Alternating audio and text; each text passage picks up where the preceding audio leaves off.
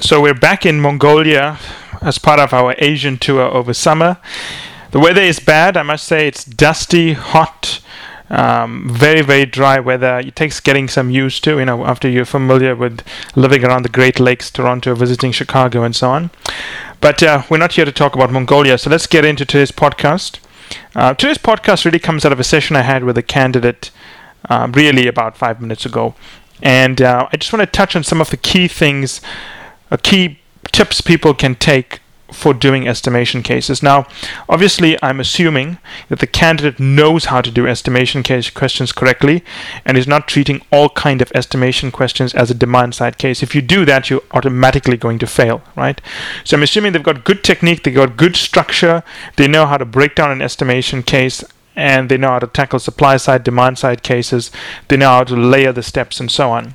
So beyond that, I'm going to give some advice. And uh, you know, if candidates want to know more about this technique we're speaking about, we've covered it in other podcasts as well.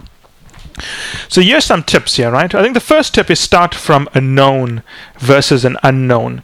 If you start from a known variable, such as the population of a country, at least you have a chance of being right in your case.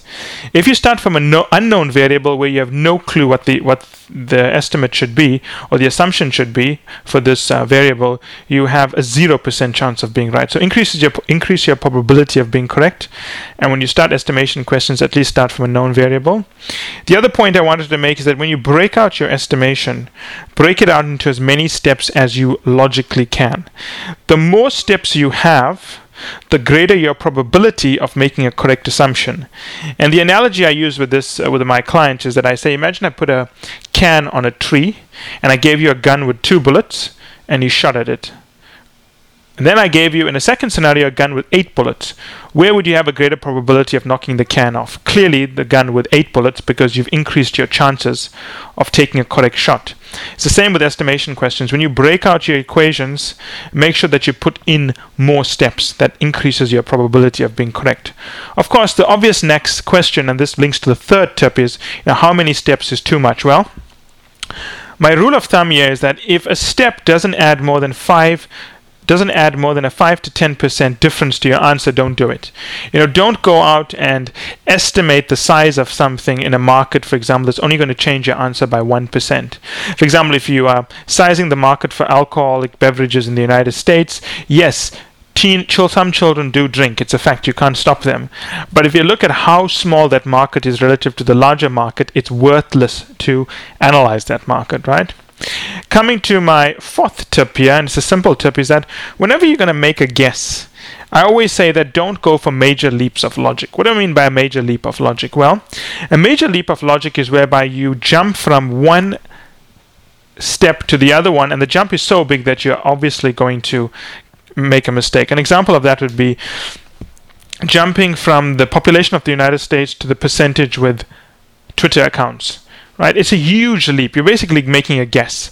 A better way to do it is to add in some steps to bridge yourself in there to say population of the United States, percentage with internet access, percentage with social media accounts, percentage with Twitter accounts, percentage with active, active Twitter accounts.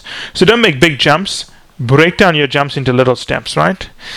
The um, the next tip for estimation cases is to always do intuitive sanity checks. What do I mean by an intuitive sanity check? Well, assume that um, you're doing a case and you've received an answer of, let's say, $4 billion for the total amount of nail polish $4 billion is the nail polish market in Japan. Now, the answer of $4 billion in Japan means nothing to you intuitively because, let's think about it, right? 4 billion to anyone would mean nothing because you cannot compare it to anything in your life.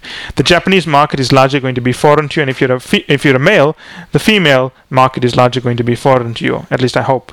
So, what you need to do when you get an answer of $4 billion, before you tell me that you think the answer is too high or too low, which I'll always fail you for because you're guessing, you need to reduce that answer to something you could intuitively compare. What I would do is I'd say population of Japan is let's say 150 million uh, people.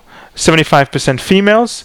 That means 4 billion divided div- 4 million divided by 75 million, and then I'd be able to work out how many dollars are spent per female on nail polish. And then I'd say, okay, is this reasonable? Would a woman spend whatever it is, thousand dollars a year on nail polish? And then I could say, okay, intuitively, I don't think that makes sense, right?